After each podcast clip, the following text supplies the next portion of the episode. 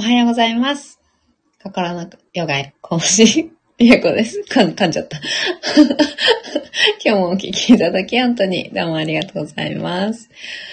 えっと、今日は、えー、ごがつじゅういちにち、木曜日です。あれ?木曜日ですね。えー、サラスバティマントラは、じゅういちにちめになりました。えー、今日はだいぶ早くから起きてて、寝起きじゃないはずなのに、なんかカミカミですね。ぼやっとしてるかな。なんだろう。ぼやっと入っちゃいましたね、今ね。すみません。もういきなりカミカミなあのスタートになりましたけれど。えっと、今日は朝、え ?ごじ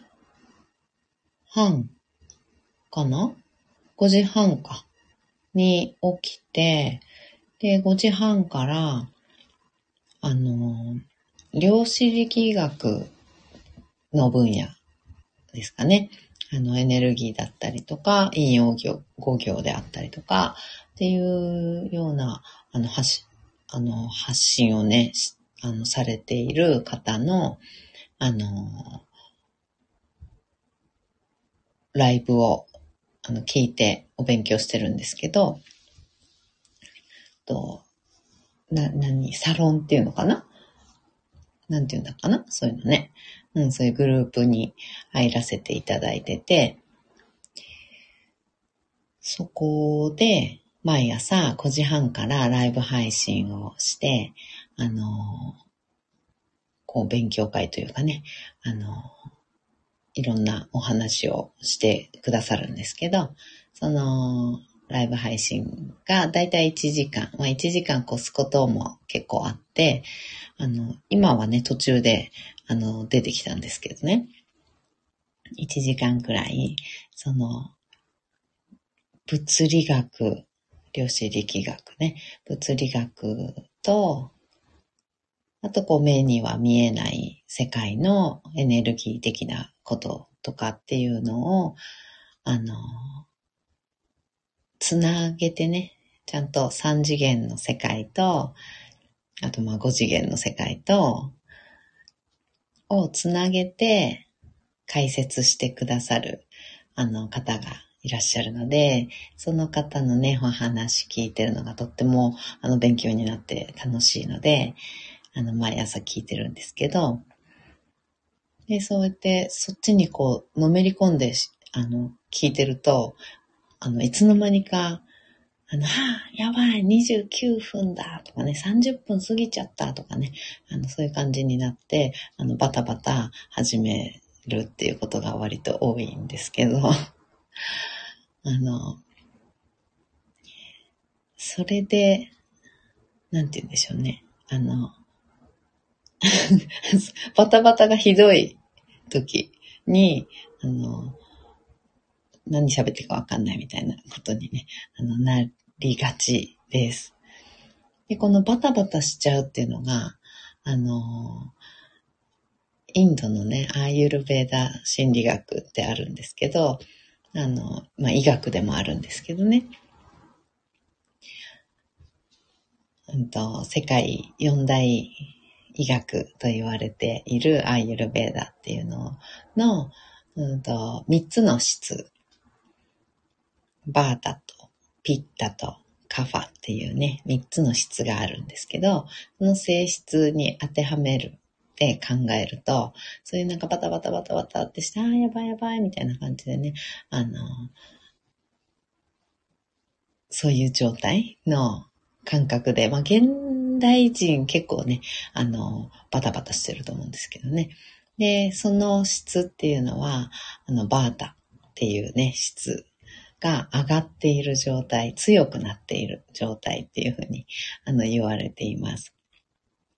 で、私も朝ね、ぼーっとしているはずなのに、あの、結構ね、朝から動けた日とかは、あの、朝からね、なんか変にバタバタしてるんですよね。自分でバタバタしてるみたいな感じ、うん、結構今日も朝そのライブを聞きながらあのお掃除、家のお掃除をバーっとそうとやって台所と洗面台ととか掃除をして片付け、その辺にこう散らかってるものを片付けたりとかして、うん、あの床のね、あの掃除機はね、あの、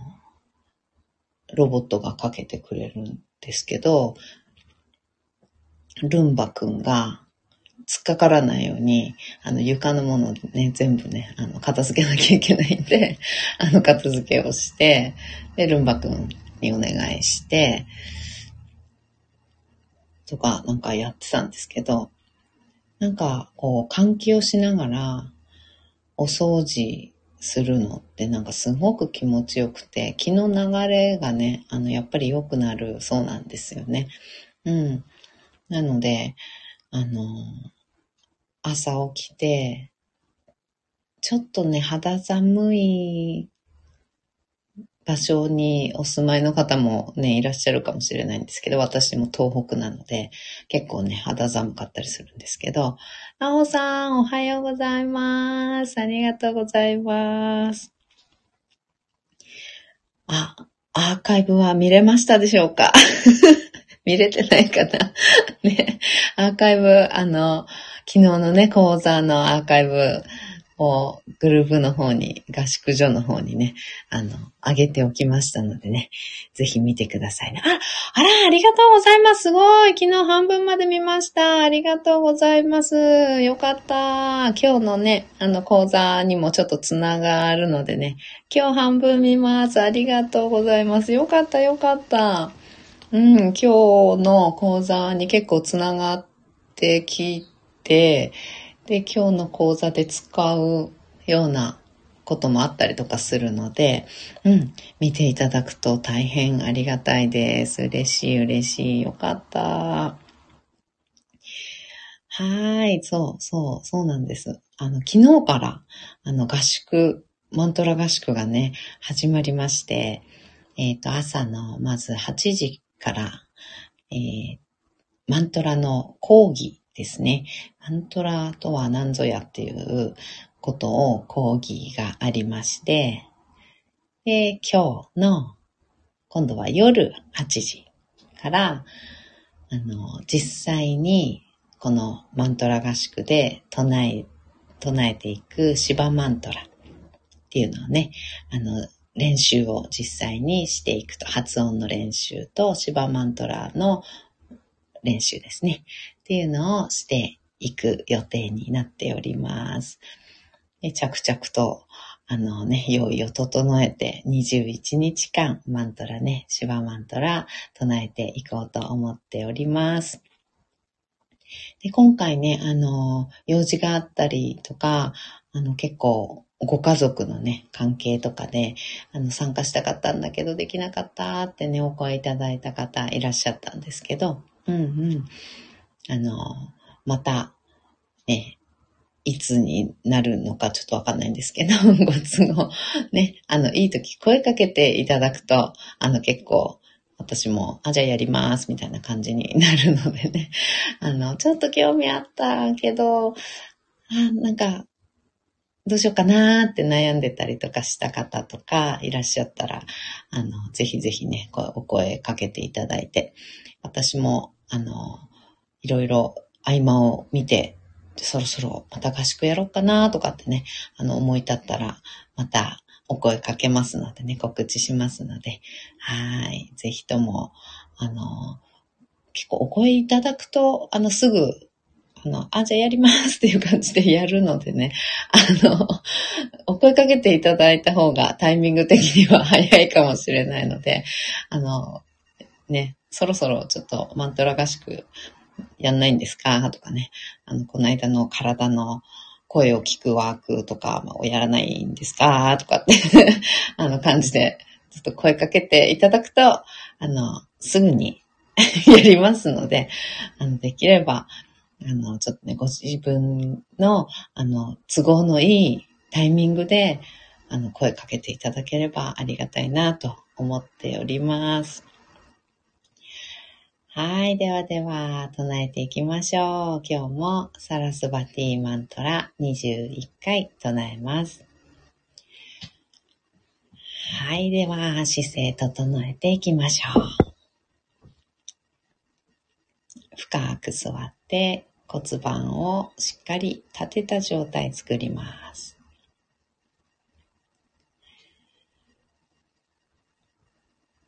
背もたれや壁に骨盤を立ててもらってる状態を作ると、ちょっとね、瞑想が長くなっても、あの、楽にね、姿勢楽に保てます。途中で体がね、なんか痛くなってきちゃったり、苦しくなったり、疲れたりしてくると、あの、瞑想にね、ちょっと集中できなかったり、入り込めなくなったりね、しますので、この姿勢まずしっかりと整えて楽な位置ね、見つけてみてください。はい、背骨も空に向かって自然に伸ばしていくイメージ。植物が芽を出して、植木鉢からね、骨盤という植木鉢から植物が芽を出して、背骨が伸びていくっていうイメージで揺らしながら伸ばしていきます。背骨を立てて一番てっぺんに頭をポコッと乗せてあげる感じ。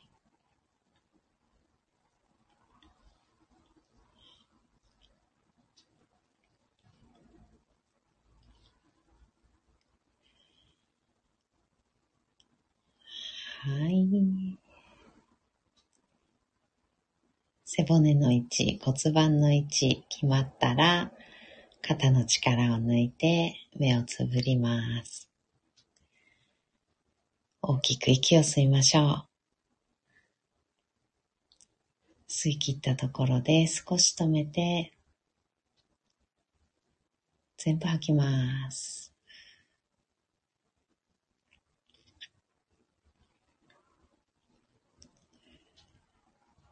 ご自分のペースであとにかい繰り返しましょう。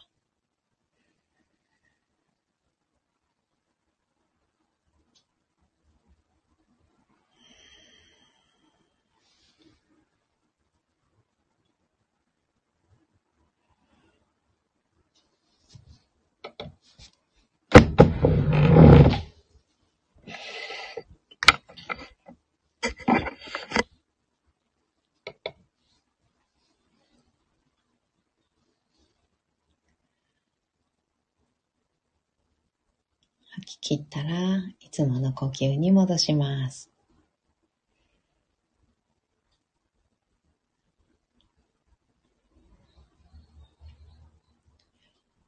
はい、ではサラスバティマントラにじゅういっかい唱えていきます。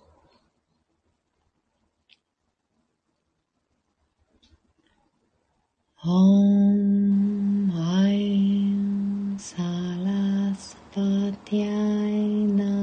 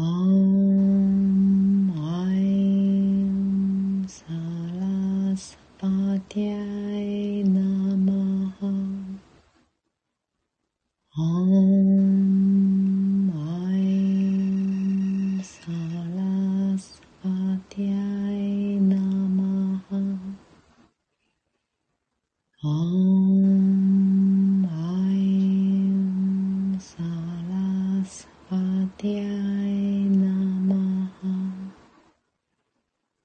Om Aim Sarasvatyaya Namaha Om Aim Sarasvatyaya Namaha Om Sarasvatiyai Namaha Om Aim Sarasvatiyai Namaha Om Aim Sarasvatiyai Namaha Om Sarasvatyaya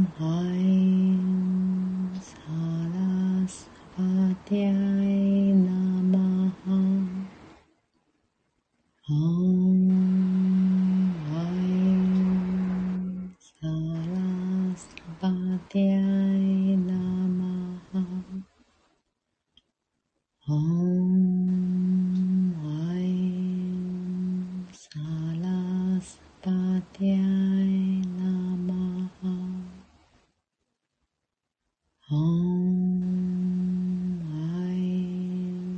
Aim Sarasvatyaya Namaha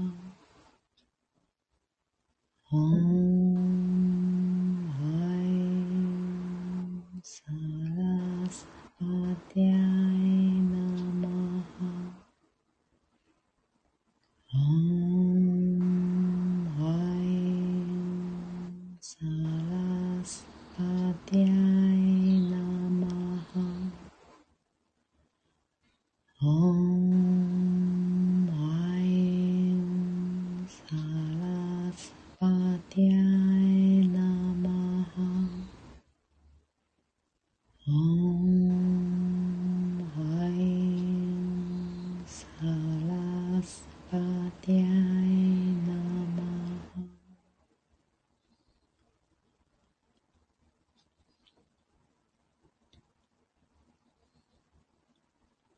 Om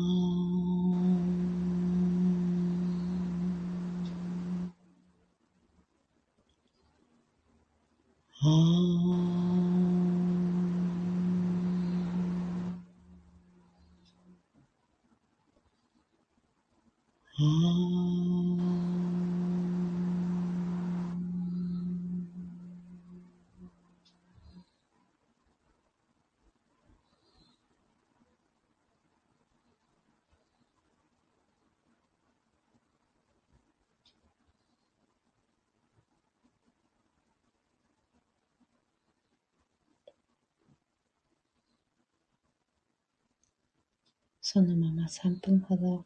瞑想を続けましょう。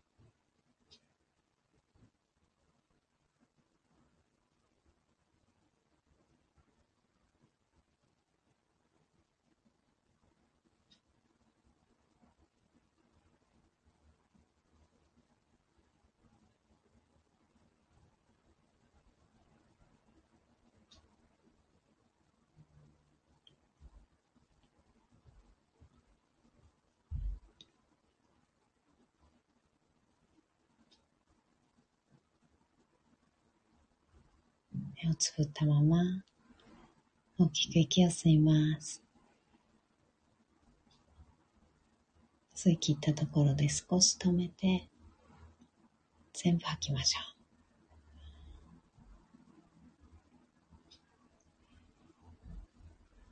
ご自分のペースであとにかいです。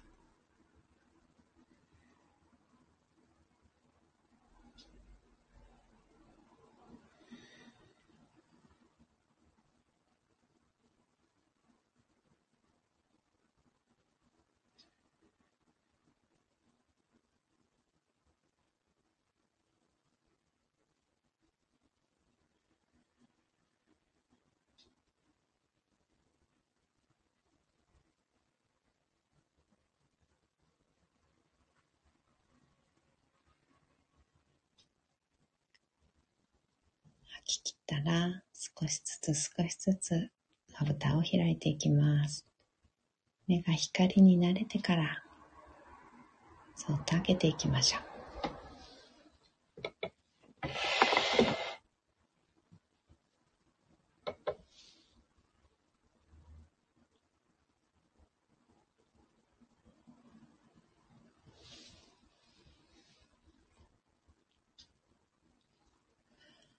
目を開けたら、もう一つ大きく息を吸います。しっかり吐きましょう。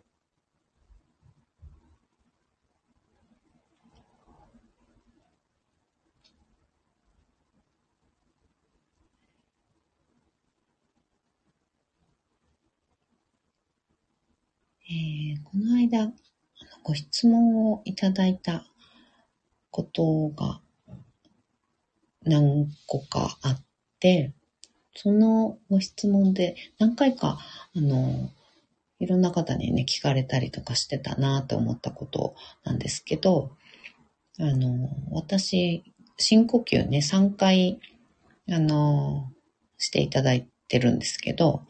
あの深呼吸はあの何回してもあのいいので、さんかいっていう決まりがあってさんかいにしてるわけではなくて、あのなんか目安というかね、ある程度の、うん、映像がないので、うん、なんだろうな、黙ってる時間があの長ければ長いほど、あのあれなんだろう今何の時間だろうってなりやすいなーっていうところから、あのさんかいっていう風にね、あのすると、あのなんていうんだ、やることがね、あのわかりやすいので、あのこう不安になったりとかね、あの不安にはなんないけど、なんていうんだろう、あ今何の時間かなこれみたいな感じにあのなりにくいかなと思って、あのさんかいっていう風にね、あのちょっと目安として言ってるだけなので、あの。呼吸の長さとか深さっていうのは人それぞれなのでね、あの、早くさんかい終わっちゃう方もいらっしゃると思うんですよ。いっぱい吸ってるつもりでもね、最初のうちって割と特にそうだと思うんですけど。なので、あの、さんかい自分でさんかい終わったんだけど、あの、ずっとまだ、私が喋り出さないなっていうような時は、あの何回も何回も深呼吸ね、続けててもらって全然あの構いません。さんかいって言ったからさんかいかなっていうふうにね、あのちょっと思われちゃう方もいらっしゃったみたいで、あのさんかいの意味というかね、あのは特に私は設けておりませんので、あの何回でも深呼吸はね、本当に何回でも し, してください。うん。やっぱり深呼吸すごく大事なのでね、心を落ち着かせるのも大事だし、あの、自律神経を整えるっていう意味でも、とっても、あの、深呼吸を意識してやるっていうのはね、あの、すごく効果的なので、深呼吸は何度でもね、一日何度でも、あの、やってください。ということで、あの、さんかいって一応ね、目安として、あの、お伝えはしてるんですけど、あの、私が黙ってるその間は何回も何回もね、あの、深呼吸していていただいて全然構いませんのでね、あの、お気になさらずやってください。あとは、何だったかな、あと、ご質問にあったのは、えっと、まあ、腹式呼吸がいいんですよねっていうようなあのご質問っていうのかな、いただいたのも何回かあって、うんと、私はまあもちろん腹式呼吸って割とあの腹式呼吸をしましょうっていうふうにね、あの深呼吸の時とか特に言われるんですけど、うん、あの日頃浅く胸式呼吸しかしていないっていう状態があの割と一般的に多かったりするので、腹式呼吸っていうふうにあのねすごく言われますし、自律神経とかそういったのに働きかけるのにもあのすごくねやっぱりいいっていうことで言われてるんですけど、あのなんて言うんだろうな、なんかこう、うん、腹式呼吸が良くて胸式呼吸は良くないですよっていうようなあのことではないと私はあの思っていて。うん、なんだろうな、うん、なんかどっちがいい悪いとかっていう、うん、なんとなくねそういうふうに捉えがちな方が結構いらっしゃるなっていうふうにあの思うんですね。腹式呼吸ができないからあのダメなんですよって、私腹式呼吸ができなくてってあの言っていうので、そういう時って腹式呼吸じゃないとダメなんですよねみたいな感じで思われてる方ちょっと多いみたいなんですけど、あの全然そういうことではなくて、あの確かにこう全身で吸うようなイメージっていうんですかね、お腹も膨らませるし肋骨も広げるように膨らませるしっていうような、体全部で息を吸う、うん、呼吸筋を全部使うっていうイメージなんですけどね、私のこうイメージしてるのは、呼吸するときに使う筋肉、横隔膜から、ね、肋間筋から、あの、まあ、いっぱいありますけど、うん、そういう筋、その筋肉を全部動かして呼吸をしてあげるっていうようなイメージなので、うん、なんていうのかな、何が悪いとか、何がいいとかっていう、なんか正解不正解とかね、善悪っていうのはあの基本的にねあんまりこう考えなくていいかなって私は思うんですよね。うん、なんかねお腹で吸うのが良くて肋骨広げて吸うのがあんまり良くなかったら、なんか肋骨頑張ってるのにかわいそうじゃないですか、なんか悪いみたいな言い方したら、うん、あのかなり肋骨の肋間筋はもう日頃使えてないんですよね。あの肋間筋もあの収縮しっかりできてないので、うん、そこも使ってあげたいし、ね、あの全部掴んであげたいから、あのね、何がいいとか悪いとかってあんまりこうそういう思考っていうのかな、そういう思考、うん、だとなんかちょっと悲しくなっちゃうんですよね。うん。なので、あの、全部、体全身で息をするようなイメージ、全部で息をするような、股関節のあたりまでこう空気吸い込むようなね、あの、イメージとか、うん、してあげると、隅々までいっぱい呼吸するときに使う筋肉使えるので、うん。おすすめ、そういう感じのイメージっていうのを私はあのお伝えをしていましたっていう感じかな。うん、そうそう、なんかね、そう胸式だとダメですよねってなっちゃうと、あのいや全然ダメじゃないですみたいなあの全然いいです、いっぱい吸ってくださいみたいな、いっぱい吸っていっぱい吐きましょうねっていう感じ。うん、あんまりこうそこにうんね、できてないですとか、あ、ダメですよねとかっていうのをあの全然考えなくて、私の、あの場合はあの大丈夫なので気軽にやってくださいっていう感じですかね。うん、あとなんか質問いただいてたんだけど、なんちょっと後で見ますね。あの、今度お答えしますね。っていう感じです。うん。あとは、そのくらいかな。あと、あ、忘れちゃうから話しておこう。あの、とここのスタイフで何回かにかいぐらいしかやってないと思うんですけど、あのキールタンっていうマントラを歌にしたものをあのずっと昔に歌ってたんですね。にかいぐらいしかやってないけど多分。うん。うんとキールタンっていうのをあの気分がいい時にちょっと歌ったことあったんですよ。で、あのーそれ、ふと思い立って、私自分で日頃キールタン歌うんですけど、あの、車ね、運転してる時とかね、なんか、ああ、天気いいなとか、気持ちいいなとか思うと歌ったりするんですけど、うんと、そのキールタンが、あの、胎教にいいなって思ったんですね。で、あの、妊婦さんとか、あの、歌っていただくと、めちゃくちゃ、あの、まあ、マントラもね、もちろん、マントラ瞑想もいいんですけど、うーん、子守歌として、キールタン歌ってあげてほしいなーって、すごく思って、妊婦さんとか赤ちゃんね、いる方。で、なんでそういうふうにふと思ったかっていうと、私、あの、子供、生まれた時に、子守歌歌ってあげたいって、って思ったんですけど、あの、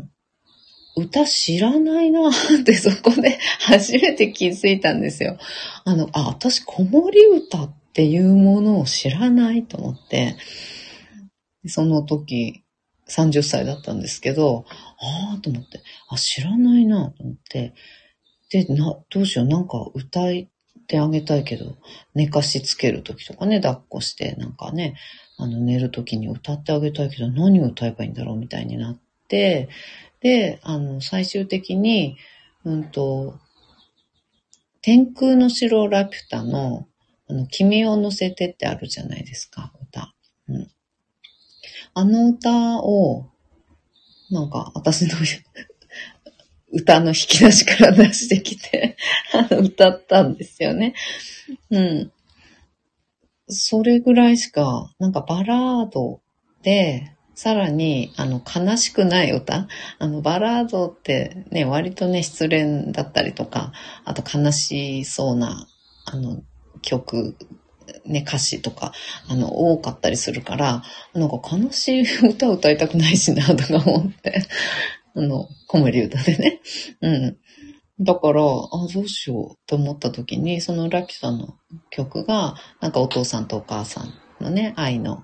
あの、歌詞とかも出てくるし、なんかいいかなと思って歌ってたんですけど、それ、そう考えた時に、今の、あの、方、今じゃなくてもね、あの、私も知らなかったぐらいだから、多分お若い方、あの、子守歌、急に子守歌歌えないじゃんと思ってわかるのかなと思って、で、子守歌としてキールタン最高だなと思ったんですよね。うん。で、あのキールタンをもう発信していこうかなと思って、うん。ね、妊婦さんとかお子さんいらっしゃる方が聞ける時間が何時なのかちょっとわかんないんですけど、そこでも、あの、キールタンもね、投稿っていう形かな。うん、ライブじゃなくて投稿っていう形になるかもしれないんですけど、あの、出していこうかなーって思ってたんです。で、そうすると、まだ歌えなくてもお子さんに聞かせてあげることもできるかもしれないし、自分で覚えて歌えれば、なんか最高だなーと思っていました。私、キールタン聞いたときに、ああ、子供、ちっちゃいときに寝かしつけるときとか、抱っこしてるときとかに子守歌歌ってあげるの、このキールタン歌いたかったーって思ったんですよね。すごく思って、ああ、キールタン歌ったら最高だったなーって、あの、妊娠中とかも、胎教のね、音楽とか、あの シーディー で流して聞いてましたけど、うん、大京の音楽としても最高だなと思っていて、なので、あ、キールタンも発信しようって、あの、昨日思いました。なので、あの、ね、瞑想とは、ちょっとこのね、朝のね、瞑想の形っていうのとは違くて、あの、歌ってる配信っていうのもね、あの、やっていこうと思っておりますので、あの、よかったら、あの、ご興味ある方は聞いてみてください。はい、ちょっと長くなっちゃいました。はい、それではね、今日はこれでおしまいにしたいと思います。今日もお聞きいただき、本当にどうもありがとうございました。今日も一緒に進化を生きていきましょう。ありがとうございました。バイバーイ。